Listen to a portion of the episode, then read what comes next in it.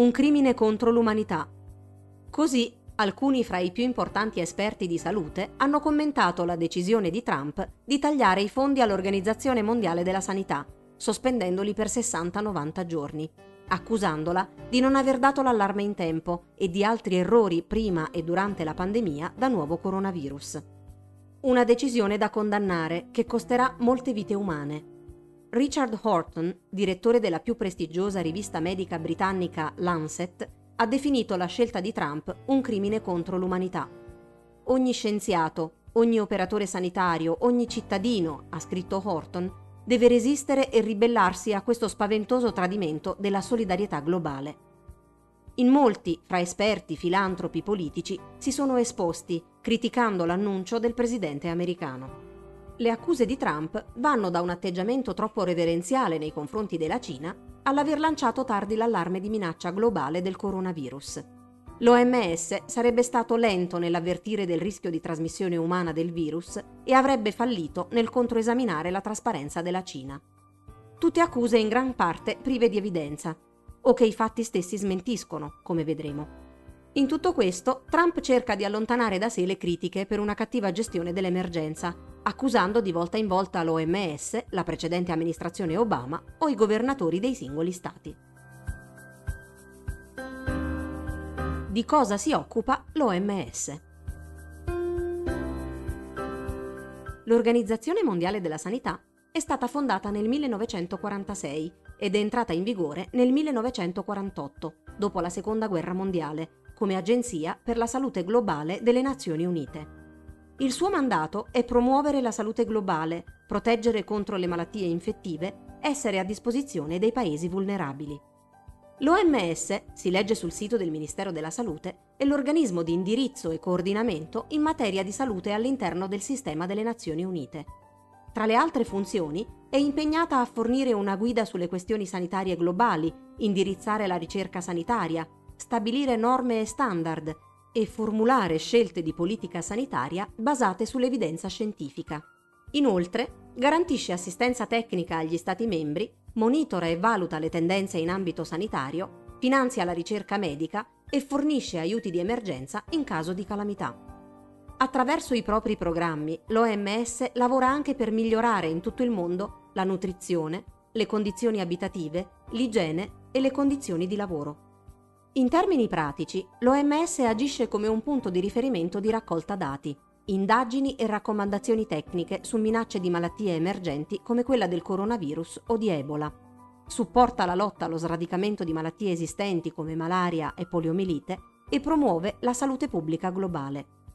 Il suo ruolo è noto soprattutto per l'impegno nei paesi del sud del mondo, dove lavora per espandere l'assistenza sanitaria di base, le vaccinazioni e sostiene sistemi sanitari deboli attraverso i suoi programmi di emergenza. Il budget previsto per il biennio 2020-2021 è di 4.8 miliardi di dollari, circa 400 milioni in più rispetto al 2018-2019. Per il 2020-2021 è previsto poi un miliardo di dollari per le emergenze. Nel 2018-2019 gli USA hanno contribuito fino al 15% del budget complessivo ed è tra i maggiori contributori. L'OMS ha fatto un appello per un ulteriore miliardo di dollari per contrastare il nuovo coronavirus. Dopo la gestione fallimentare dell'epidemia di Ebola che partì dalla Guinea, quando l'OMS, sotto l'allora direttore generale Margaret Chan, agì con diversi mesi di ritardo, l'organizzazione perse gran parte della sua credibilità. Un'indagine indipendente commissionata da Chan stabilì che i fondi erano inadeguati e i governi non avevano aumentato i loro contributi negli anni. Oggi molti esperti di salute riconoscono al nuovo direttore generale Tedros Adhanom Ghebreyesus, eletto nel 2017, di aver gestito decisamente meglio l'emergenza coronavirus. Gli USA attualmente sono in arretrato con i pagamenti, ma se dovessero ritirare in maniera permanente i loro fondi, sarebbe un danno grave e profondo soprattutto per i paesi che hanno maggiormente bisogno dell'intervento dell'OMS. Davy Schroeder, direttore della sanità pubblica globale presso l'Università di Edimburgo, ha dichiarato al Guardian che la decisione di Trump è estremamente grave. L'OMS sta facendo enormi sforzi per aiutare i paesi in via di sviluppo a combattere la diffusione di Covid-19. In questo momento l'organizzazione ha bisogno di più fondi, non di meno. Le accuse all'OMS e i fatti. Punto numero 1. Non ha lanciato l'allarme in tempo. L'OMS ha avvisato gli USA e altri paesi del rischio trasmissione da uomo a uomo di Covid-19 sin dal 10 gennaio e sollecitava ad adottare precauzioni anche se gli studi cinesi fino ad allora non avevano trovato chiare evidenze di quel tipo di trasmissione del virus. Note di orientamento tecnico che il Guardian ha potuto visionare e briefing tenuti da alti funzionari OMS mettevano in allerta rispetto alla trasmissione umana e chiarivano che c'era il rischio di contrarre la malattia attraverso goccioline di saliva e superfici contaminate, in base all'esperienza avuta con precedenti epidemie di SARS e MERS. L'accusa di Trump si riferisce anche ad un tweet del 14 gennaio dell'OMS in cui l'organizzazione riporta i risultati di un'indagine preliminare condotta dalle autorità cinesi, che non avevano fino a quel momento trovato chiare evidenze della trasmissione uomo-uomo. Nella stessa settimana, alti funzionari OMS hanno informato i capi responsabili della salute di tutto il mondo di questa possibilità e di cercare segni di questa trasmissione e di prendere precauzioni come se fosse così. Il 30 gennaio l'OMS ha dichiarato l'emergenza sanitaria pubblica di portata internazionale, Public Health Emergency of International Concern. Dichiarerà la pandemia l'11 marzo, una distinzione del tutto retorica, dal momento che già dichiarare l'emergenza sanitaria pubblica di portata internazionale esige una risposta da parte di tutti i membri dell'OMS. La decisione di annunciare la pandemia è stata presa soprattutto per svegliare definitivamente gli stati rispetto al pericolo Covid-19. Lo stesso giorno Trump si dice fiducioso. Il virus non rappresenterà una minaccia seria per gli USA. Finirà tutto bene. Il giorno dopo annuncia il divieto ai non residenti americani che erano stati in Cina di entrare negli USA e quasi un mese dopo dall'annuncio dell'OMS dichiara che il coronavirus è del tutto sotto controllo in America e che l'OMS ha lavorato in modo molto serio e intelligente. Secondo Gavin Yemey, il direttore del Center for Policy Impact in Global Health della Duke University, se gli USA avessero seguito sin da subito i suggerimenti dell'OMS su identificazione, isolamento dei casi e contact tracing, avrebbero potuto evitare la drammatica situazione di questi giorni.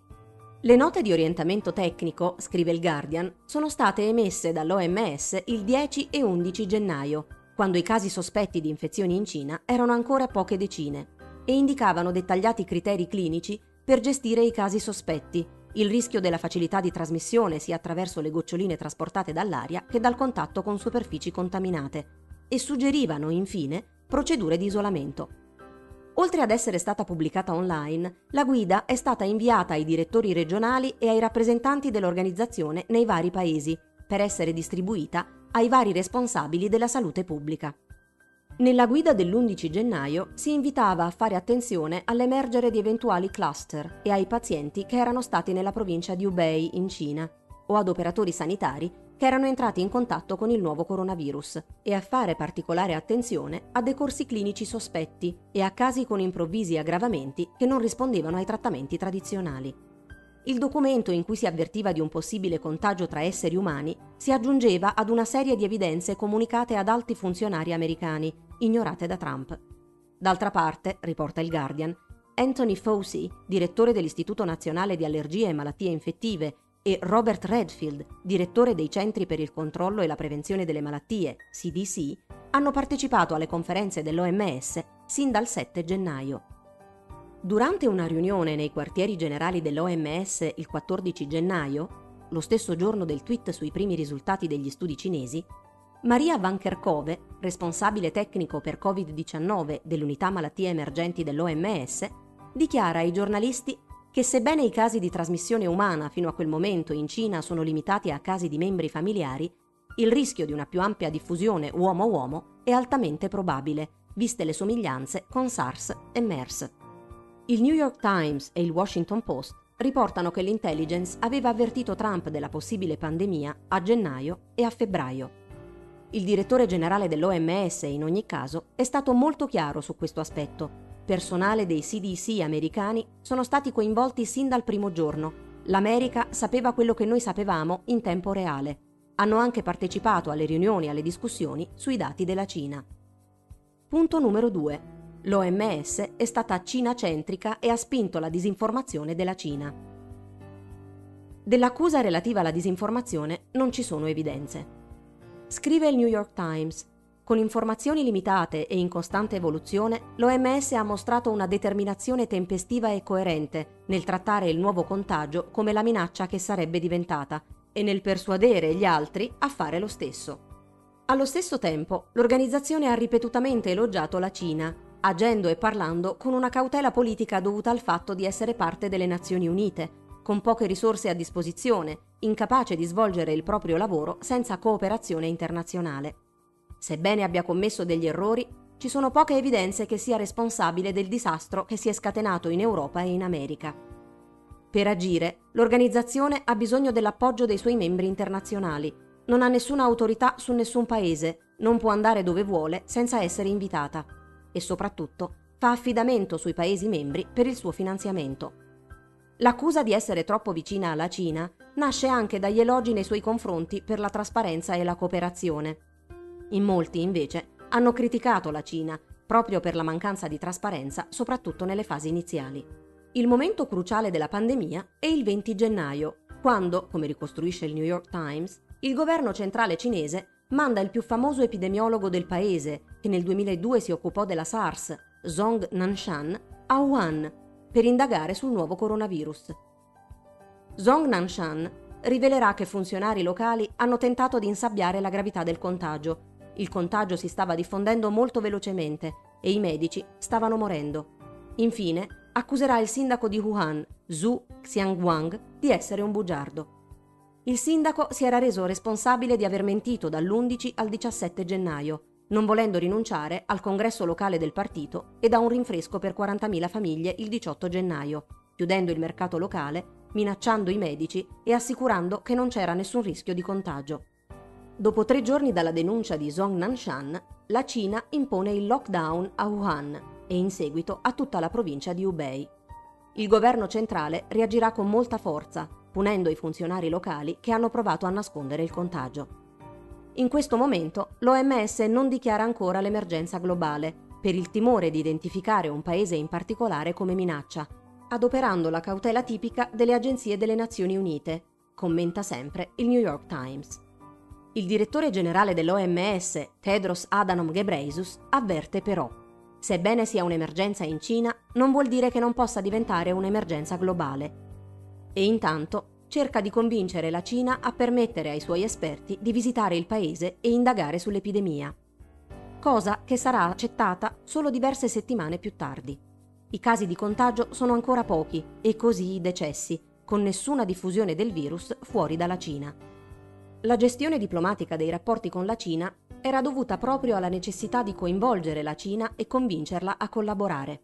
Quando la Cina accetterà rappresentanti dell'OMS sul proprio territorio ai primi di febbraio, del team internazionale facevano parte anche due americani, uno del CDC e uno dell'Istituto Nazionale della Salute. Sembra poi non reggere anche l'accusa di non condividere dati e ricerche.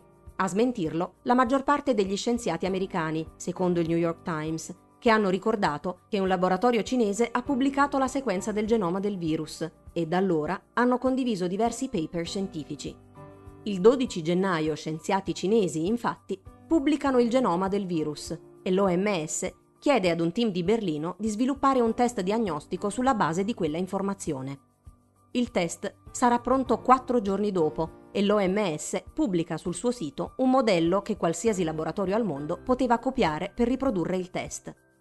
Il 21 gennaio la Cina condivide con l'OMS i suoi test, fornendo un altro modello ancora. Piccola nota a margine. L'America decide di sviluppare un suo test senza usare quelli indicati dall'OMS.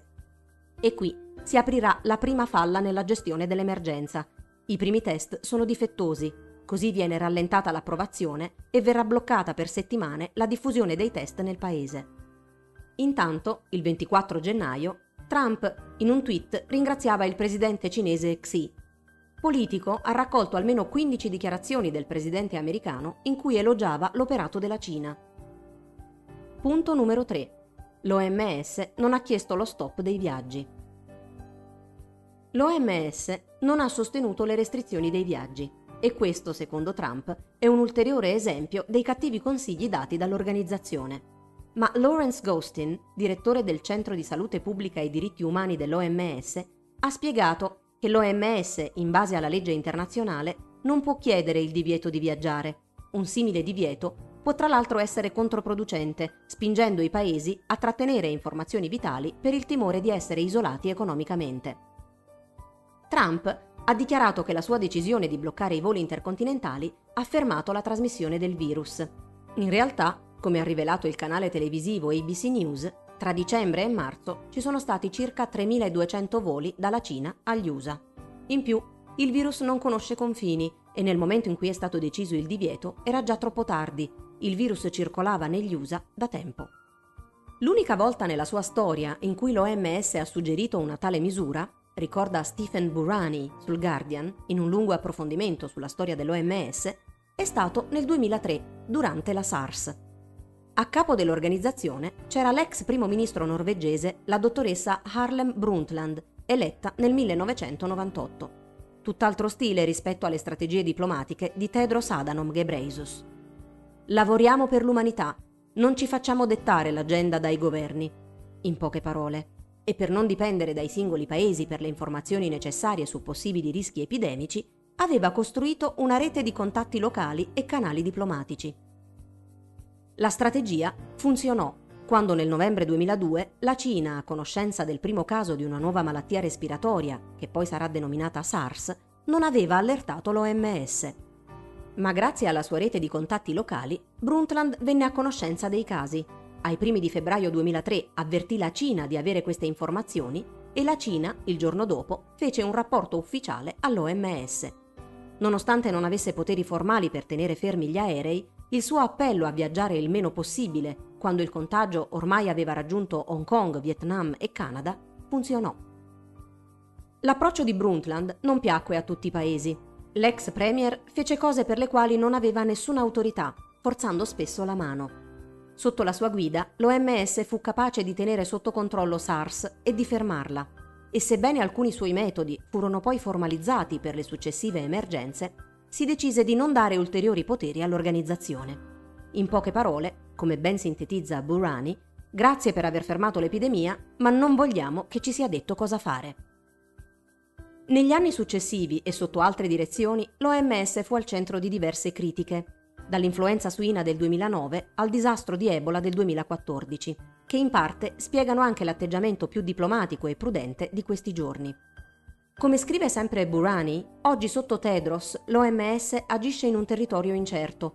Non solo si trova ad affrontare la più grave pandemia della sua storia, ma deve anche difendersi dalle nazioni da cui la stessa organizzazione dipende.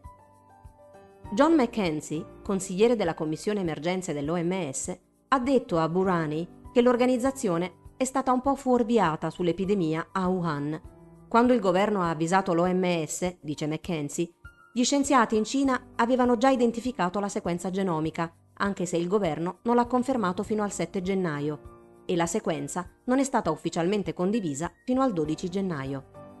Associated Press ha rivelato, il 17 aprile scorso, che la Cina era a conoscenza della potenziale gravità dell'epidemia da nuovo coronavirus a Wuhan almeno sei giorni prima dell'annuncio ufficiale. Documenti trapelati di una teleconferenza con la Commissione nazionale della sanità svelerebbero che mentre alti funzionari pubblicamente minimizzavano la situazione, un alto consigliere per la salute aveva avvertito che si trattava della più seria e grave sfida dalla SARS del 2003. Dai documenti emergerebbe che i funzionari cinesi avevano evidenze di cluster di casi con sospetta trasmissione umana sin dal 14 gennaio. La Cina, come abbiamo già sottolineato, si rifiutava di far entrare un team di scienziati dell'OMS a Hubei e Tedros ha cercato diplomaticamente di convincere la Cina, anche con un incontro a porte chiuse con Xi Jinping a Pechino. L'8 febbraio, poi, finalmente la Cina ha permesso agli osservatori dell'OMS di entrare nel paese. Per alcuni è stata una vittoria diplomatica, per altri invece era troppo poco e troppo tardi. Come abbiamo già ricordato, nel team che ha visitato la Cina per oltre una settimana c'erano anche due rappresentanti americani, e i responsabili del team dicono che gli è stata data ampia libertà di viaggiare, visitare strutture e parlare con le persone. L'OMS ha più volte ribadito in ogni caso che non approva i divieti internazionali dei viaggi perché inefficaci e perché possono danneggiare seriamente le economie, ma non ha mai criticato Stati Uniti, Cina e altri paesi per aver preso questa decisione. Esperti però affermano che il divieto interno dei viaggi in Cina è stato estremamente efficace, ritardando la diffusione di settimane e permettendo al governo di organizzarsi per gestire l'epidemia, cosa che successivamente anche l'OMS ha riconosciuto alla Cina. Punto 4. L'OMS non ha ascoltato avvertimenti vitali di Taiwan e la esclude dagli incontri. Un'altra accusa di Trump all'OMS è quella di aver ignorato un'informazione vitale da parte di Taiwan. Secondo Trump, l'OMS avrebbe ignorato una mail dai funzionari di Taiwan verso la fine di dicembre nella quale avvertivano del pericolo di trasmissione umana del virus. Ma a quanto pare quella mail non contiene nessun allarme specifico. È stata spedita dal responsabile CDC di Taiwan al suo omologo dell'OMS il 31 dicembre, ore dopo che il primo rapporto ufficiale di un cluster di casi sospetti di polmoniti a Wuhan era stato pubblicato online. Secondo il testo, di cui il Guardian è venuto in possesso, la mail diceva Fonti mediatiche indicano che almeno sette casi atipici di polmoniti sono stati riscontrati in Cina. E alla fine aggiunge Vi saremmo grati se condividerete con noi informazioni rilevanti. La mail dunque non contiene nuove informazioni né alcun accenno alla trasmissione umana. Il governo di Taiwan si è lamentato di non aver ricevuto risposte e di essere stato tenuto fuori dalle deliberazioni dell'OMS. Il problema di fondo è la complicata relazione di Taiwan con la Cina. La Cina non riconosce Taiwan, così come non la riconoscono le Nazioni Unite, e perciò Taiwan non è membro a pieno titolo dell'OMS, ma è comunque coinvolto nei lavori dell'organizzazione. Taiwan è infatti una delle 15 entità non statali che hanno accesso alle deliberazioni di esperti attraverso una rete di informazioni istituita dall'International Health Regulation, che fornisce il quadro giuridico per il lavoro dell'OMS. Taiwan lamenta che la sua partecipazione è frammentata e ostacolata dalla Cina e questo le ha impedito di partecipare agli incontri della Commissione Emergenza tenuti a gennaio, dove la loro esperienza avrebbe potuto fare la differenza, visto che sono riusciti a tenere sotto controllo la diffusione del virus evitando misure draconiane. Tra l'altro, un aspetto controverso è che l'OMS inserisce le statistiche di Taiwan sul nuovo coronavirus insieme a quelle della Cina, scelta criticata dal governo di Taiwan perché negherebbe al mondo informazioni accurate e tempestive sulla pandemia. Emerge dunque il limite politico-diplomatico di una organizzazione schiacciata fra due superpotenze, la Cina da un lato, l'America dall'altro. Se il direttore generale è criticato per essere stato troppo morbido con la Cina, nonostante il tentativo di sminuire nelle prime settimane la gravità della situazione, prezzo da pagare con l'obiettivo di assicurarsi la cooperazione del governo di Xi, dall'altra è anche vero che il 23 marzo si complimentava con Trump per il grande lavoro che sta facendo nella lotta contro Covid-19 in ogni caso, proprio qualche giorno fa l'OMS ha elogiato pubblicamente gli sforzi di Taiwan nel contenimento di Covid-19. Michael Ryan, direttore esecutivo per le emergenze sanitarie dell'OMS, durante l'incontro che si è tenuto a Ginevra venerdì scorso ha infatti affermato Bisogna riconoscere che Taiwan ha dato un'ottima risposta come sanità pubblica e questo è confermato dai numeri. Chiedere però all'OMS di rispondere di questioni politiche delicate e controverse non ha senso sulla questione di Taiwan andrebbero interrogati i Paesi membri delle Nazioni Unite. L'inchiesta del New York Times. Cosa c'è dietro il fallimento di Trump nel gestire l'emergenza dell'epidemia? Proprio nei giorni in cui Trump a testa bassa attaccava quelli che secondo lui erano i responsabili di questo disastro, dall'OMS all'amministrazione Obama ai media, il New York Times pubblica una lunga inchiesta che rivela che Trump aveva a disposizione sin dai primi momenti tutte le informazioni necessarie per preparare al meglio il paese a fronteggiare l'epidemia.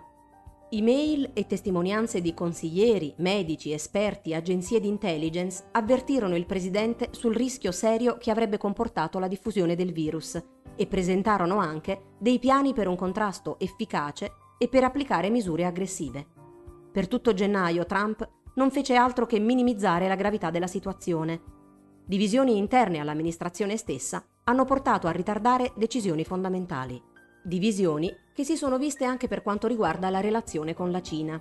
Inizialmente si optò per un atteggiamento diplomatico e soft, per poi virare verso una posizione aggressiva e accusatoria.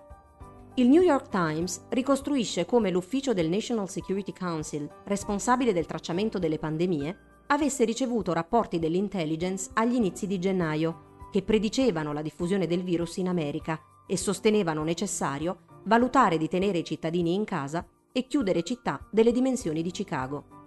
Trump non prenderà questa decisione fino a marzo.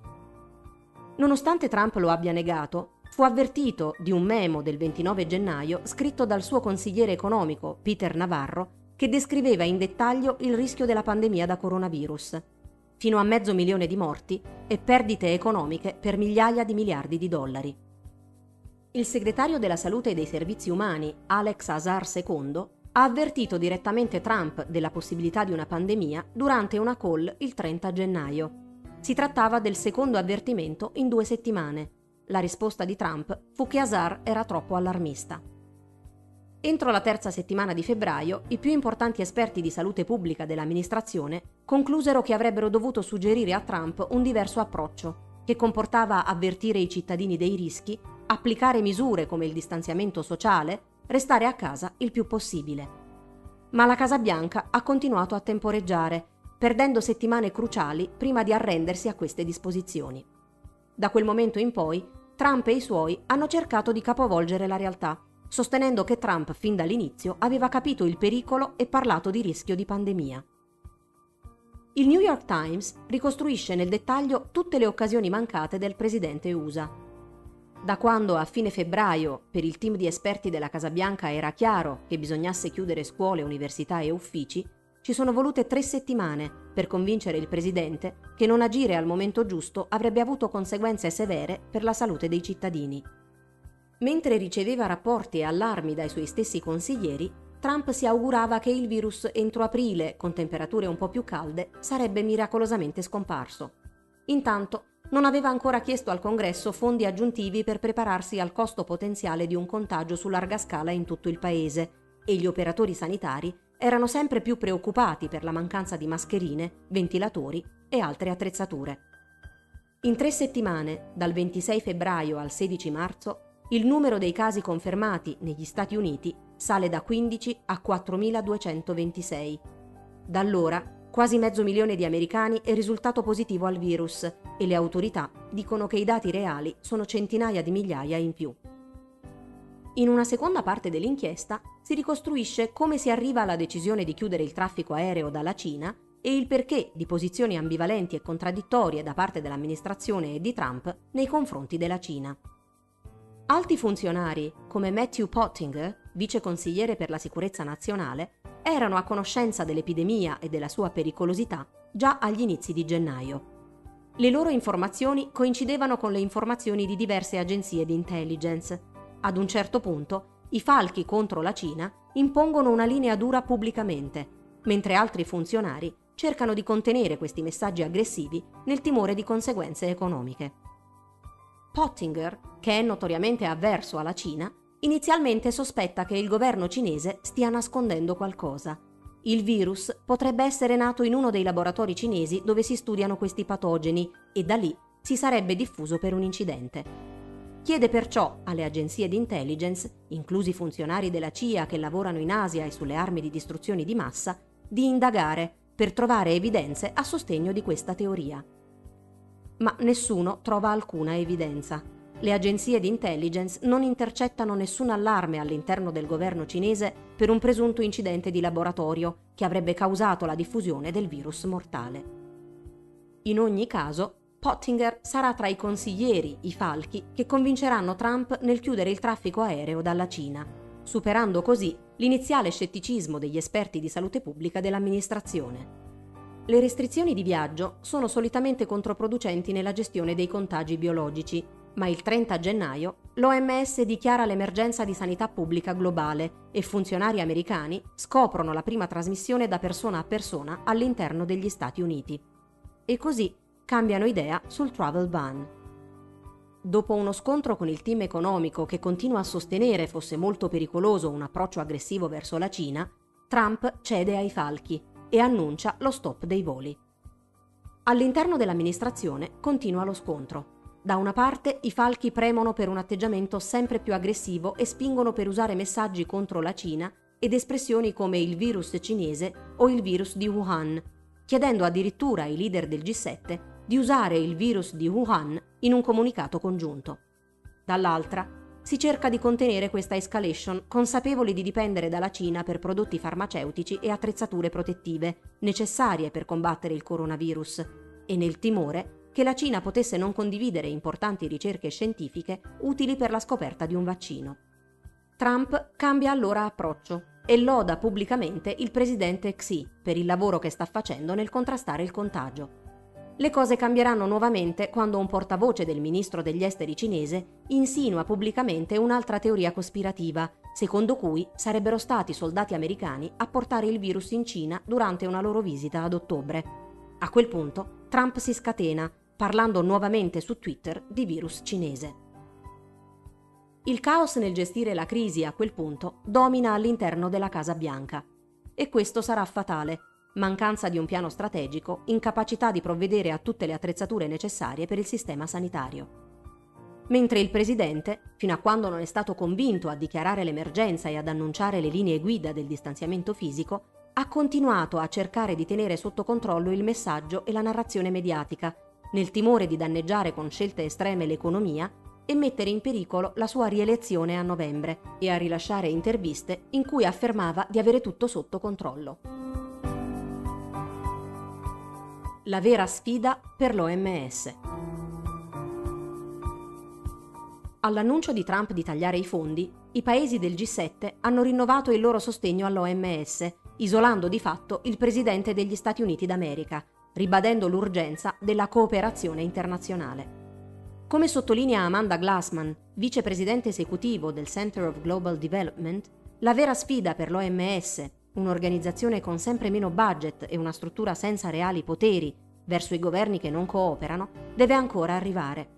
La vera sfida arriverà quando la pandemia toccherà i paesi più poveri, con servizi sanitari fragili e sottofinanziati, che fanno affidamento quasi totalmente sull'organizzazione.